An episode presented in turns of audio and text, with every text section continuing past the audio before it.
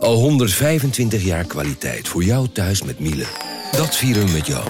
Ontvang nu tijdelijk een cashback tot 125 euro op veel Miele-apparatuur. Geniet van de kwaliteit van Miele. Voor perfect verzorgd wasgoed en kleding die veel langer mooi blijft. Voor een stralend schone vaat, even perfect als jouw diners. En een stofvrij thuis waarin echt hygiënisch schoon de standaard is. Check miele.nl voor alle feestelijke aanbiedingen. Ik ben al jaren ondernemer, maar waar moet ik eigenlijk allemaal aan denken nu ik voor het eerst personeel wil aannemen, voor het eerst ga importeren of voor het eerst een bedrijfslocatie zoek? Weet wat je wel of niet moet doen bij zaken die je voor het eerst oppakt. Check kvk.nl voor praktische stappenplannen. KVK, hou vast voor ondernemers.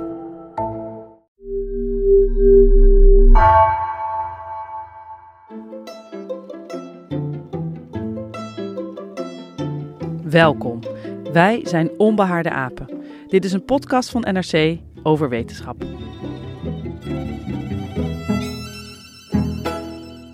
Je sleutels niet meer kunnen vinden.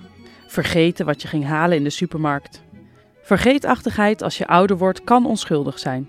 Maar het kunnen ook de eerste symptomen van de ziekte van Alzheimer zijn. De meest voorkomende vorm van dementie. Vorige maand werd een nieuw medicijn tegen deze ontluisterende ziekte in de Verenigde Staten goedgekeurd. Ook al is de werking minimaal. Zal er ooit een echt goed medicijn worden gevonden?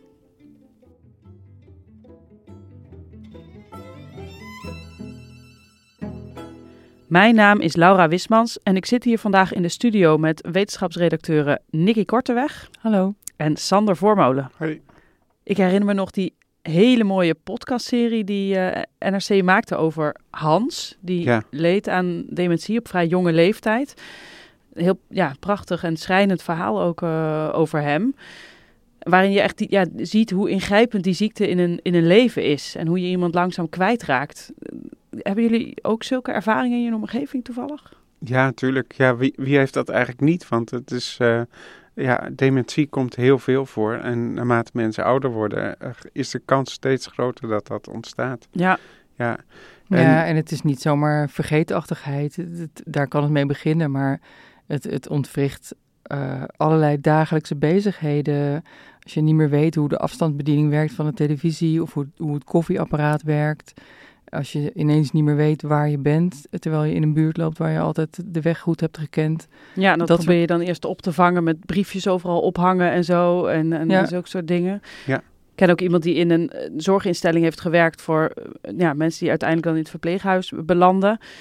Ja, echt schrijnende verhalen over uh, ja, bijna ontheemde mensen die daar uh, ook vaak agressief en uh, ja, ja, echt heftig om dat te horen en te zien. Ja, uiteindelijk ja. herken je ook natuurlijk niet meer je naasten, de mensen die je altijd ja. goed gekend hebt. Weet je de namen niet meer, weet je niet meer wie het zijn.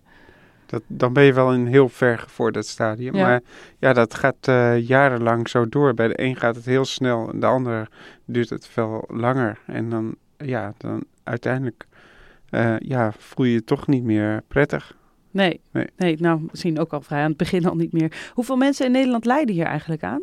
200.000 is het uh, getal wat de Nederlandse Stichting geeft. Ja, ja. en dat, dat aantal groeit, denk ja, ik? Ja, door de vergrijzing in de maatschappij uh, wordt dat steeds meer. Ja, en, het is echt een ziekte van ouderen. Hè? Ik ja, begon net met, met Hans dat voorbeeld, dat was een vrij jonge man, relatief. Ja, zo rond de 65 uh, gaat 1 op de 10 gaat, uh, Alzheimer krijgen in zijn leven. En als je dus uh, ouder bent, dan zijn er al, natuurlijk al een aantal overleden. Dan wordt die kans steeds groter. Ja. Dus, ja. dus bij boven de 85 is dat een kans van 1 op de 2. Dus dat is al een, een behoorlijk grote kans. Ja, ontzettend groot. En, en help me nog heel even, uh, niet dat ik het vergeten ben, maar hoe zit het ook alweer met het verschil tussen uh, dementie en Alzheimer? Want in het dagelijks gesprek uh, worden die twee begrippen best wel door elkaar gehaald. Ja. ja, Alzheimer is de meest voorkomende vorm van dementie. Dementie is eigenlijk het overkoepelende uh, ziekte waarbij je, je denkvermogen dus ernstig wordt aangetast. En er zijn nou, zeker 50 verschillende hersenziekten die, die tot dementie kunnen leiden. En Alzheimer is, is degene die het vaakst uh, voorkomt. In 70% van de gevallen is uh, dementie de ziekte van Alzheimer. Ja, ja. Hey, dus ja, de drang naar het zoeken van een medicijn is volkomen logisch. Ehm, ja, we begonnen net met dat er onlangs een nieuw medicijn in de Verenigde Staten dan, niet hier, maar in de Verenigde Staten is goedgekeurd. Dat ging met best veel bombarie en nieuws uh, gepaard. Uh, hoe, hoe zat dat ook alweer? Ja, in, in begin januari is voor de tweede keer in korte tijd een medicijn tegen de ziekte van Alzheimer goedgekeurd in de Verenigde Staten door de FDA die dat daar doet. En uh, ja, dat, dat gaf toch wel behoorlijk veel reuring. Mensen putten daar wel heel veel hoop uit. Mm -hmm.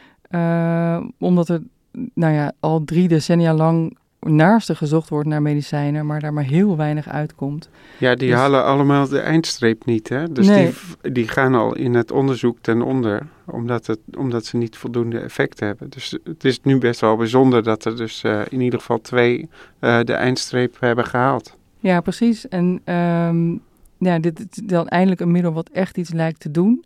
Het is een antistof tegen uh, plakaten van eiwitten die in de hersenen van mensen met uh, Alzheimer zich ophopen. Amyloïde plaques heet dat. En dit middel, uh, dat voorkomt dus dat, uh, dat mensen die het gebruiken achteruit gaan. Die gaan minder snel achteruit dan mensen die het niet krijgen. Ja.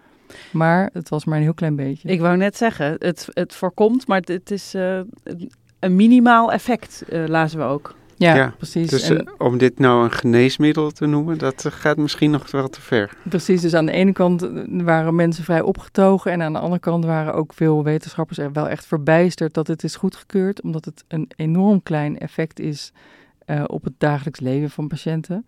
En daarbij heeft het ook bij een flink aantal deelnemers forse bijwerkingen hersenzwellingen en bloedingen. Dus uh, ja, het komt ook nog wel tegen hoge gezondheidskosten. Ja, ja, zeker. En is dat dan ook de reden dat in Europa nog niet uh, goedgekeurd is? Of is dat meer een kwestie van tijd? Dat is een kwestie van tijd. Ze gaan zich er wel over buigen, maar de verwachting is niet dat het wordt goedgekeurd. Uh, omdat een eerder middel, wat, wat uh, in 2021 op de markt kwam, dat is een beetje vergelijkbaar. Ook heel minimaal resultaat, ook best veel bijwerkingen. dat heeft de FDA wel goedgekeurd, maar de Europese medicijnenautoriteit niet. Maar uh, dus die bijwerkingen, dat is wel de belangrijkste reden ook. Hè, de, dat er een klein beetje progressie in zit van uh, dat het achteruitgang remt. Ja, dat, dat is natuurlijk mooi meegenomen. Maar die, vooral die bijwerkingen hebben dus wel een spaak in, of een uh, stok in het wiel gestoken. Ik begrijp het wel, dit, dit sprankje hoop. Dat mensen hier, ja, dat er zoveel opwinding over was. En ook gezien de jarenlange zoektocht, de miljarden die erin gepompt worden in dit onderzoek. Ik ben ook wel benieuwd, dit aanhorende, waarom het nou zo moeilijk is om Alzheimer medicijnen te vinden. Ja, dat is natuurlijk. Het is een hele langdurige, grillige ziekte. Uh, die zich in de hersenen afspeelt. Dus daar, het is jarenlang heel, heel moeilijk geweest om daar überhaupt uh, grip op te krijgen. wat het nou uh, precies is, wat het veroorzaakt. Is daar nu wel duidelijkheid over? Weten ze wat dementie wat de oorzaak van dementie is? Nee, daar is nog echt veel onduidelijk. Uh, daar, daar is nog steeds uh, een zoektocht gaande naar wat er nou precies gebeurt in, uh, in het ziekteproces. Aan de andere kant hebben we in de laatste decennia wel heel veel nieuwe informatie gehad over wat er precies in de hersenen gebeurt en hoe dat moleculair allemaal in elkaar steekt. En we weten ook veel meer over de genetica bijvoorbeeld. Nou is het bij Alzheimer wel zo dat, dat het maar heel beperkt genetisch uh, uh, veroorzaakt wordt. Maar je kunt het, aan de hand van die genetica kun je wel beter begrijpen hoe het ziektebeeld in elkaar zit. Ja, en dat zie je ook. Kijk, vroeger werd natuurlijk de diagnose gesteld vooral op basis van symptomen, hè, gedrag van iemand, wat hij niet meer kon. En nu ook nog steeds wel, maar de, daar komen steeds meer ook biologische ja. uh, parameters bij, biomarkers. Mm -hmm. En dat is wel echt iets van de laatste jaren. Uh, het is nu mogelijk om op een, op een speciale scan uh, karakteristieken te zien die horen bij de ziekte van Alzheimer. Want hoe ziet Alzheimer eruit in de, in de hersenen? Er is nu eigenlijk sinds een jaar of vijf echt een, een uh, biologische definitie, wat, die vooral ook veel gebruikt wordt voor wetenschappelijk onderzoek. En dat zijn eigenlijk drie uh, karakteristieken. Het eerste is uh, het voorkomen van amyloïde plaques in de hersenen, rondom de hersencellen. Dat zijn ophopingen van het eiwit beta-amyloïd. Dan heb je ja, een soort weerwar, een kluwen van het eiwit tau in de zenuwcellen. en het derde kenmerk is dat, dat, uh, dat er hersenschade is. Dus dat er echt hersencellen niet meer werken of kapot zijn. Dus hersencellen gaan, gaan stuk en dingen verklonteren, als ik je zo hoor. En dat is te zien op een scan. Ja. Tegenwoordig wel, ja. En zelfs ook uh, te zien in bijvoorbeeld uh, um, hersenvloeistof, wat je met een, met een ruggenprik uh, kan, kan, uit een patiënt kan halen. Dat wordt ook wel gebruikt in onderzoek, nog niet standaard voor diagnoses. En daar vind je dan die eiwitten, hè? De, die amyloïd en die tau-eiwitten. Ja, precies. En dat, nou ja, dat is dan een definitie. Als die drie dingen er zijn, dan noemen we het Alzheimer. Uh, maar dat is, dat is heel biologisch gestuurd en dat is ook geënt op de amyloïd-hypothese. Um, en daar, daar zijn nogal wat haken en ogen aan. Want wat is die hypothese? Uh, nou ja, dat is dus het meest gangbare idee over de, het onderliggende proces bij de ziekte van Alzheimer. En uh, dat gaat over dat, dat eiwit amyloïd, dat, dat is daar centraal in. Beta-amyloïd moet ik zeggen. Dat is eigenlijk een soort kettingreactie, een cascade, die plaatsvindt in, in het brein.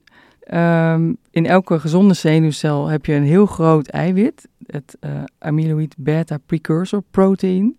Dat heel groot eiwit, dat, dat zit gewoon in gezonde cellen, dat heeft daar ook allerlei functies. En uh, dat wordt door allerlei enzymen in stukken geknipt, waaronder dan een klein stukje eiwit en dat heet beta-amyloïd. Een zenuwcel wil dat niet in zichzelf hebben, uh, dus dat werkt dat naar buiten. Dus dat zit rondom de zenuwcellen. En daar, daar vormt het allerlei uh, groepjes.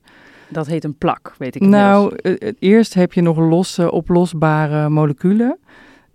Uiteindelijk heb je iets wat ze protofibrillen noemen. Dus dat is wel iets oplosbaars, maar het zit al wel een beetje aan elkaar.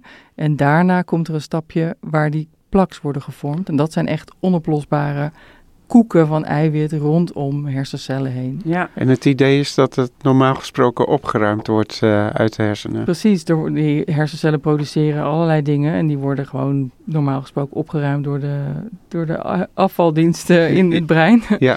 Uh, maar ja, als dat te veel wordt of het worden gekke stukken omdat ze raar geknipt zijn, dan. Uh, dan of ze koeken aan elkaar vast. Ja, dan, ja. ja. nou goed, niet meer daar is ook weer, het is natuurlijk ook weer de vraag wat er nou precies gebeurt, waardoor dat dan uh, gevormd wordt. Maar is dit een, een kwestie van, zeg maar, dat dus wat er uiteindelijk zichtbaar is in het brein, daar is iedereen het wel over eens. Maar wat nou de, de oorzaak daarvan is, daar, daar is nog geen duidelijkheid over. Nee, precies. Je hebt dus die hele kettingreactie, die gaat ook nog verder. Want in de hersencellen krijg je dan dat, uh, zo'n kluwen van eiwitten die tau heten. Dat is ook een kenmerk. En, en tau is de Griekse letter tau, hè? Ja, dat weet ik eigenlijk niet. Is dat zo? Ik ja. weet niet waar... Ja, dat zal wel, ja. en uh, nou ja, dan gaan die uh, zenuwuiteinden kapot. waardoor die hersencellen niet meer met elkaar kunnen communiceren. En ja, de boel niet meer werkt. En zo vergeet je hoe het koffiezetapparaat ook alweer werkt. Ja. Ja, en uiteindelijk gaan de hersencellen dus ook dood. Ja. dan krijg je letterlijk gaten in je hersenen. Ja. ja. Ja, en dit is dus de, ja, de dominante opvatting in het veld. Dat, uh, dat beta-amyloïd echt wel een uh, rol speelt in het ontstaan of in het, in het verergeren van de ziekte van Alzheimer. Dit is de amyloïd-hypothese. De amyloïd-hypothese, maar dat is een, een onderwerp van een verhitte discussie. Want er zijn eigenlijk twee kampen. Uh, uh, dat amyloïd, beta-amyloïd-kamp is heel groot, maar er is ook een flinke groep wetenschappers die zegt nee, het is helemaal nog niet uh, duidelijk dat dat amyloïd echt een oorzaak heeft.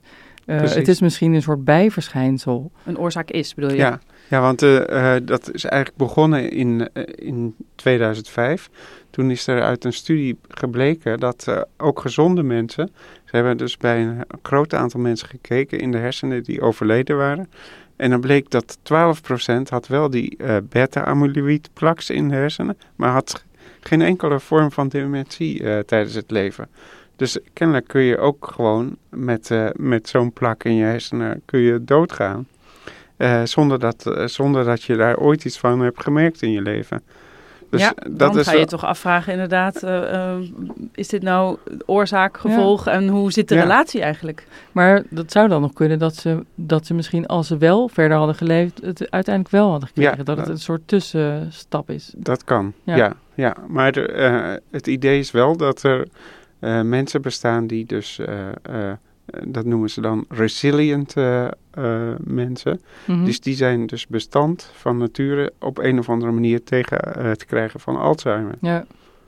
Wat heerlijk. Als we dat nou eens konden uit, Precies, uitvinden ja. hoe dat werkt. ja, precies. Daar doen ze ook onderzoek naar. Omdat ze dan hopen daar een, een clue uit te krijgen waar, waarmee je mensen die het wel krijgen weer verder kunt helpen. Ja. Maar, maar dat is dus ook het punt van dat geneesmiddel wat nu eh, op de markt is gekomen, dus in Amerika, die twee, die werken alle twee tegen dat eh beta-amyloïd. Maar we weten helemaal niet of dat wel de oorzaak is. Dus je weet niet of je alleen maar een symptoom aan het bestrijden bent of dat je ook echt de oorzaak aanpakt. Ja. Ja, dat maakt nogal uit natuurlijk. Je moet Ja. wel weten tegen welke vijand je aan het vechten bent. Dus wat voor waar het medicijn zich eigenlijk op moet richten. Ja. Want eh, ik neem aan dat de verschillende medicijnen die er zijn ook andere strategieën kiezen Ja, om, dat om klopt. dit Ja. aan te Ja. pakken. Die, de, de medicijnen die er nu zijn, die hebben een andere strategie. Want inderdaad, dat is een andere belangrijk argument tegen die amyloïd-hypothese. Er zijn ontzettend veel eh, middelen uitgeprobeerd tegen amyloïd. En eh, dat heeft allemaal niks uitgehaald. Nee, nee. Dus dan, ja, dan voel je toch ook wel weer mee met het kamp eh, die zegt Ja. het, het is een symptoom en niet, eh, niet de oorzaak. Maar goed, vandaar de, de vreugde over toch dit minimale verschil. Omdat er wel met dit medicijn eh, iets wordt gezien op, dat, op het amyloïd. In, in, in Europa zijn er ook een aantal medicijnen op de markt. Wat doet die dan? Ja, die hebben een heel ander, ander mechanisme eigenlijk. Die, die werken in het, eh, het zenuwuiteinde op de communicatie tussen eh, hersencellen. Eh, er zijn vier medicijnen in Europa en in Nederland eh, goedgekeurd. En die remmen dus wel de symptomen van de ziekte, maar ze veranderen niet het ziekteproces, zoals dit nieuwe medicijn doet. Ze kunnen dus niet het, het stoppen of, of de schade herstellen die er is. Er zijn drie medicijnen die zijn voor mensen met milde tot matige ziekte van Alzheimer. En die eh, remmen de hoeveelheid van de neurotransmitter acetylcholine in de zenuwuiteinde. Ehm, die stof die is, die is nodig voor communicatie tussen hersencellen. En bij mensen met de ziekte van Alzheimer maken cellen in het voorste deel van de hersenen voornamelijk minder van die stof aan. Eh, het, het vierde middel werkt anders. Dat blokkeert de werking van een andere neurotransmitter, glutamaat. En bij mensen met de ziekte van Alzheimer lijken hersencellen te hevig te reageren op die stof. Ja. En eh, die vierde, dat vierde medicijn, die blokkeert dat dus. Die zorgt ervoor dat, die, dat ja, die beschermt eigenlijk die hersencellen daartegen. Dus eh, deze middelen her- herstellen de communicatie tussen de hersencellen in feite. Ja, de communicatie tussen de hersencellen die je nog hebt. Ja, Ehm, dus precies. ja, daarmee stel je het ietsje uit. Eh, bij sommige, nou ja, lang, niet alle mensen werkt het. Nee, precies. Want ook dit zijn geen wondermedicijnen. hè? Absoluut niet. Nee. Nee. Nee, het werkt echt maar bij, bij een beperkt aantal mensen. En nou ja, soms heb je geluk en dan werkt het wel wat. En dan, dan stelt het bijvoorbeeld ja, die, die eh, achteruitgang wat uit. Zodat je misschien één of twee jaar langer thuis kan wonen. En dat kan natuurlijk wel heel, heel fijn zijn. eh, zeker ook voor de partner. Ehm, maar ja, het, is, eh, het zijn geen wondermiddelen, zeker niet. Nou ja, je, kunt, je kunt de achteruitgang dus niet tegenhouden, maar je kunt wel het vertragen. En, eh, maar dan, dat betekent het dus ook dat als de schade al te groot is, dat je er eigenlijk niets meer aan kunt doen. Ja, de, de- eenmaal eh, opgelopen schade, die, eh, die kan niet gerepareerd worden. Dus daarom is het ook zaak om zo vroeg mogelijk daarmee te beginnen. En dan moet je nog geluk hebben, wil het bij jou aanslaan, als ik je zo hoor. Ja, en het is ook niet van tevoren te voorspellen bij wie het dan wel of niet zal aanslaan. Dus ja, al met al is het... En wanneer Ja, wordt dit dan veel. voorgeschreven? Wanneer denkt een, een, een arts van, nou, deze persoon, eh, dan gaan we dit wel of niet proberen? Of wordt dit bij iedereen voorgeschreven? Dat weet ik eigenlijk niet goed. Nee, daar zijn denk ik wel bepaalde criteria voor eh, dat artsen weten bij wie, bij wie het zou kunnen werken. Eh, ja, bij de, bij de mensen die ik ken was, was dat niet zo. Om bepaalde redenen mocht, konden ze dat, zou dat toch niet bij hun werken. Eh, ja, Dus het is niet zo dat, zo, dat, dat bij, eh, zodra dit ge- eh, geconstateerd wordt, dat er meteen een medicijnkast open gaat. Zo, zo werkt het niet rondom deze medicijnen. Nee, nee, maar dat is natuurlijk wel waar die hele zoektocht naar is. Naar een, naar een middel wat je kan nemen zodra je denkt dat het, dat het begonnen is. Hey, en en die, dat nieuwe medicijn, eh, wat in de VS eh, is goedgekeurd, of Ja. die twee eigenlijk moet ik zeggen. Ehm, je zei net al, die hebben een andere, een andere aanvliegroute. Ja, dat, dat is dus wel bijzonder. Dat grijpt uh, op een andere plek in die cascade aan die ik net noemde. Ja. Die kettingreactie in de hersenen. Er zijn uh, middelen uitgetest die op allerlei verschillende plekken in die cascade uh, aangrijpen, maar die werkte allemaal niet. En um, dit nieuwe middel, dat grijpt aan op die protofibrillen waar ik het net over had. Dus dat beta-amyloïd, wat net de hersencel is uitgewerkt en nog oplosbaar is. Ja, voordat dus het voordat die plak het, uh, gaat vormen. wordt. Ja, Ja. ja. En nou ja, dat is dan ook waar, waar, uh, waardoor wetenschappers er toch wel uh, een beetje hoop uitputten. En moet je je dan voorstellen dat die antistoffen dus in de hersenen komen en dus daadwerkelijk aan die uh, protofibrillen binden? Ja, dat is het idee. Die, daarom moet je ook uh, langdurig, je moet langdurig aan een infuus om heel veel uh, antilichamen in je, in je bloedstroom te krijgen, omdat er maar heel weinig uiteindelijk in de hersenen terechtkomt. Um, maar dat is het idee. Het is een antilichaam tegen die protofibrillen. En die worden dan opgeruimd, waardoor er ook geen, of waardoor er in elk geval minder plaks ontstaan.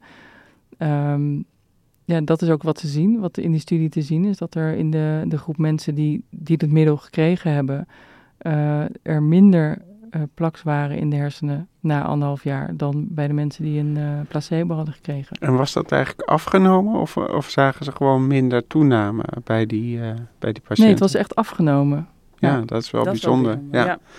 Nou, het klinkt wel als een heftig uh, uh, medicijn ook. Ik, ik de, in mijn gedachten waren dit gewoon pilletjes die je slikt. Maar ik hoor je nu praten over een infuus waar je aan moet. Ja. Hoe, ja. hoe ziet de Ja. behandeling eruit? Nou, elke twee weken moet je dan naar het ziekenhuis komen en word je natuurlijk helemaal onderzocht en je bloeddruk en je, je longen geluisterd, alles. En dan, dan krijg je een infuus met dat middel en dan moet je een tijdje, nou ja, misschien een uur of anderhalf uur met dat infuus in je arm uh, zitten. Ik weet niet precies hoe lang dat bij dit middel is. Um, en dat moet dan elke twee weken. Tjonge, jongen, dat ga je ook echt niet bij elke patiënt doen. Dus bij een, ik zie allemaal kwetsbare oudere vormen die dit uh, moeten ondergaan. Ja, maar dat, uh, het gaat natuurlijk bij mensen die, die nog niet zo heel oud zijn, maar die, die uh, dus willen voorkomen dat ze aftakelen. Uh, dus die zijn nog relatief gezond. Ja. Nou ja, maar ook wel bij ouderen hoor. In die, in die studie zaten mensen tussen de 50 en de 90 jaar. Zo. ja. Ja. Het gaat over dus over dat het beginnend is. En dat, dat kan natuurlijk op 65-jarige leeftijd beginnen, maar ook op 85-jarige leeftijd Ja. beginnen. Ja. ja precies. Dus dat nieuwe medicijn dat vermindert het aantal plaks. En ze zien ook een, een minder snelle achteruitgang van het denkvermogen. Maar dat, dus dat is, is het dagelijks leven waar je het over hebt. Nou, dat is het, uh, het denkvermogen op een, een, een test die, uh, die kijkt hoe, hoe erg je de ziekte hebt. En um, ja, dat, zij, zij, zij in, het, in het stuk staat dan, uh, het gaat 27% minder achteruit op cognitieve test. Maar in de praktijk is dat 0,45 punten op een test waarin je 18 punten kan halen. Dus dat is echt maar een heel klein. Het is dus niet alsof je ineens weer de weg weet in de stad waar je de weg kwijt was geraakt. Of dat je weer weet hoe het koffiezetapparaat werkt. Zo... Nee, sowieso komt het niet terug. Het gaat er iets minder snel achteruit. Ja, ja. En nou ja, dat was bij aanvang scoorden die deelnemers ongeveer 3,2 punten op die schaal van 18.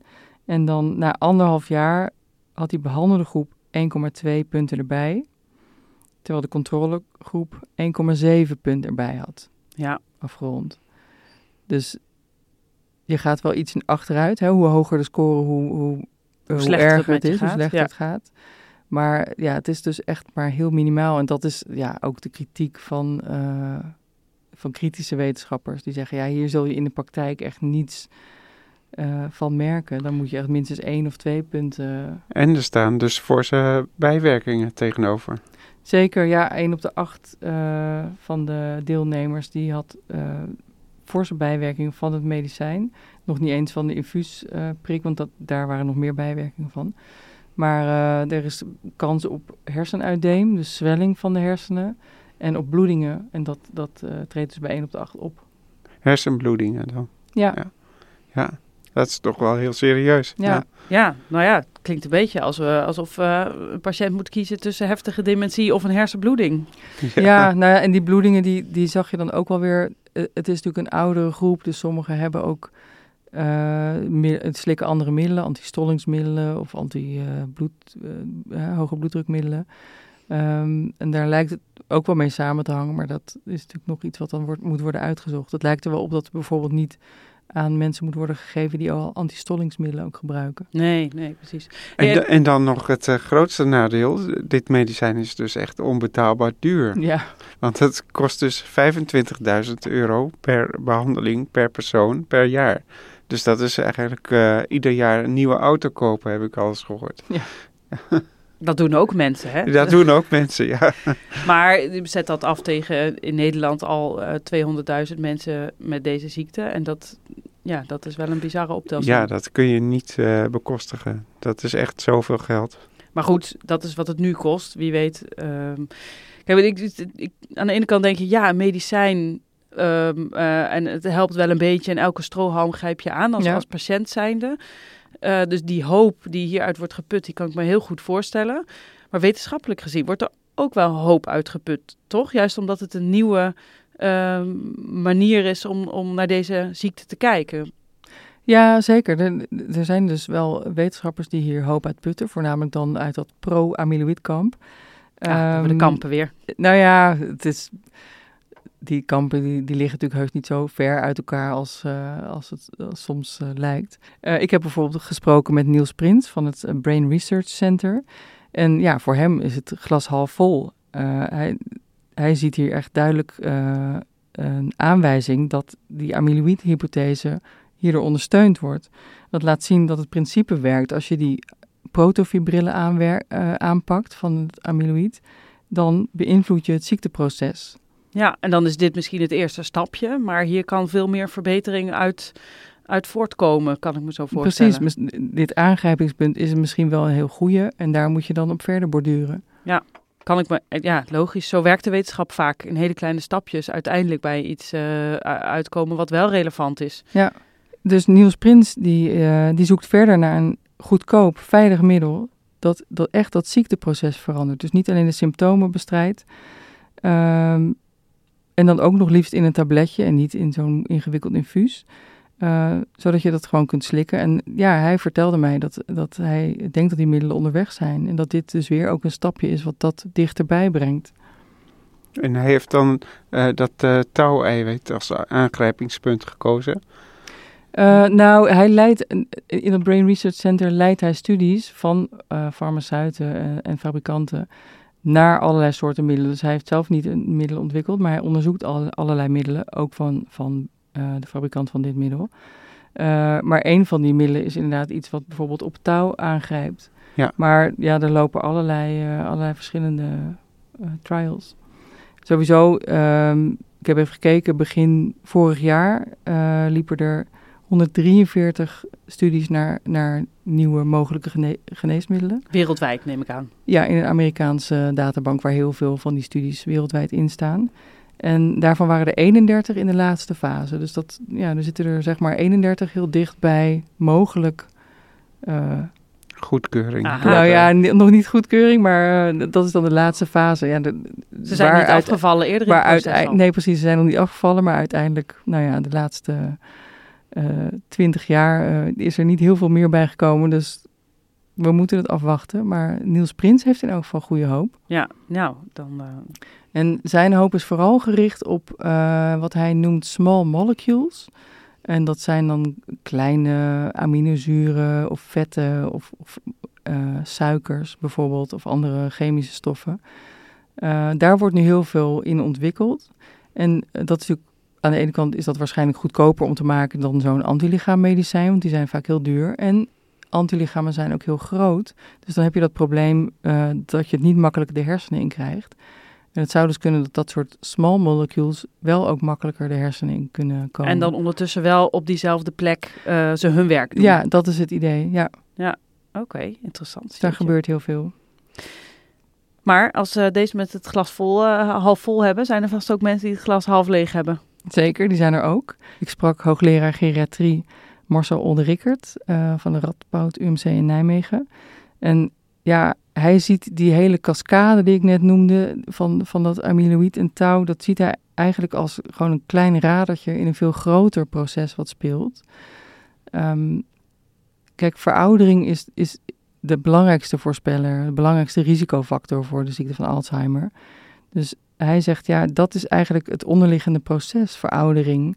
En ehm, hij vertelde dat er een stuk of acht, negen ehm, processen zijn die veroudering uh, aanjagen, waarop onderzoek, waar onderzoek naar gedaan wordt om dat af te remmen. En hij verwacht heel veel daarvan. Hij denkt dat je op die manier ook bijvoorbeeld de ziekte van Alzheimer zou kunnen remmen. Met middelen die op die processen aangrijpen. Zodat dat hele, die hele hersencascade niet uh, plaats gaat vinden. Ja, ja. Of nou ja, hij denkt ook dat dat misschien helemaal niet per se uh, ermee te maken heeft met de symptomen. Um, en dat zijn dan, nou ja, stofwisselingsprocessen. Je hebt mitochondriën in, in cellen, dat zijn energiefabriekjes. Daar wordt onderzoek naar gedaan. Je hebt uh, het bloedsuikersysteem, waar hè, bijvoorbeeld bij, bij suikerziekte is dat ontregeld. Dat zie je ook dat dat veroudering uh, aanjaagt. Uh, ontsteking, um, DNA-schade, maar ook dag- en nachtritmes, slaap. Um, alles eigenlijk. Ja, Dit zijn alle, alle processen in het lichaam noem je zo ongeveer ja. op. Ja. ja, ja, van leven ga je dood. Ja. dus daarin bijsturen, in die, in die verouderingsprocessen, daar verwacht hij veel meer van. En dan kan je bijsturen met medicijnen, maar ook misschien met leefte, leefstijlveranderingen. Leefstijlverandering is ook zo'n, uh, nou ja, steeds vaker hoor je dat natuurlijk de laatste jaren, Ja. maar dat, een, een cure for everything. ehm, Ja, Maar, de- maar uit- is het ook wel een beetje? Ja, want uit, het- uit bevolkingsonderzoek blijkt ook dat eh, bijvoorbeeld mensen met overgewicht, eh, mensen die roken, alcohol, veel alcohol gebruiken, dat die een hoger risico hebben op eh, Alzheimer en andere dementie. dus dat Dus- plus, eh, plus ouderdom. Ja, precies. Ja, dus het is, het is ook wel iets waar je wel zelf iets aan kan doen.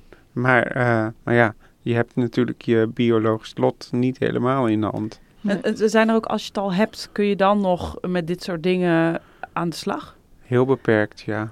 Het kan wel.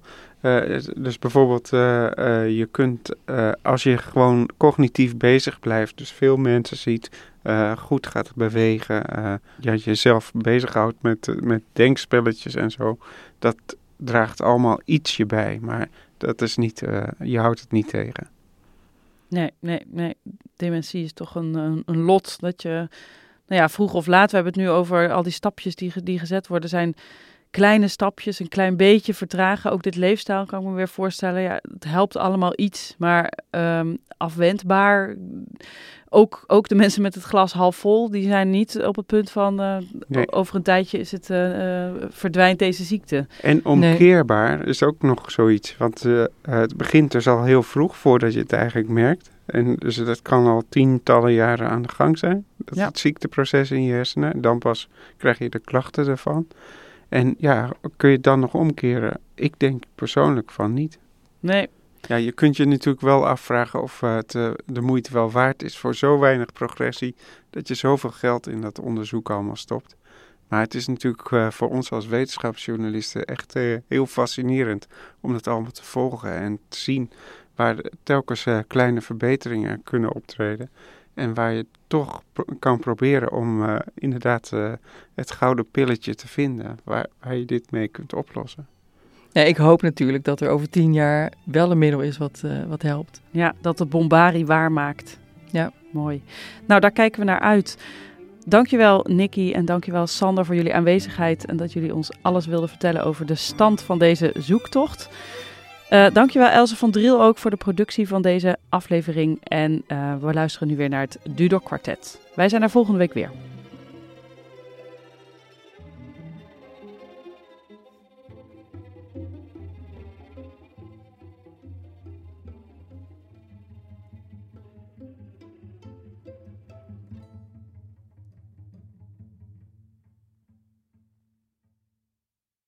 Technologie lijkt tegenwoordig het antwoord op iedere uitdaging. Bij PwC zien we dit anders. Als we de potentie van technologie willen benutten, kunnen we niet zonder een menselijk perspectief. Human-led, tech-powered noemen we dat. Ga naar pwc.nl.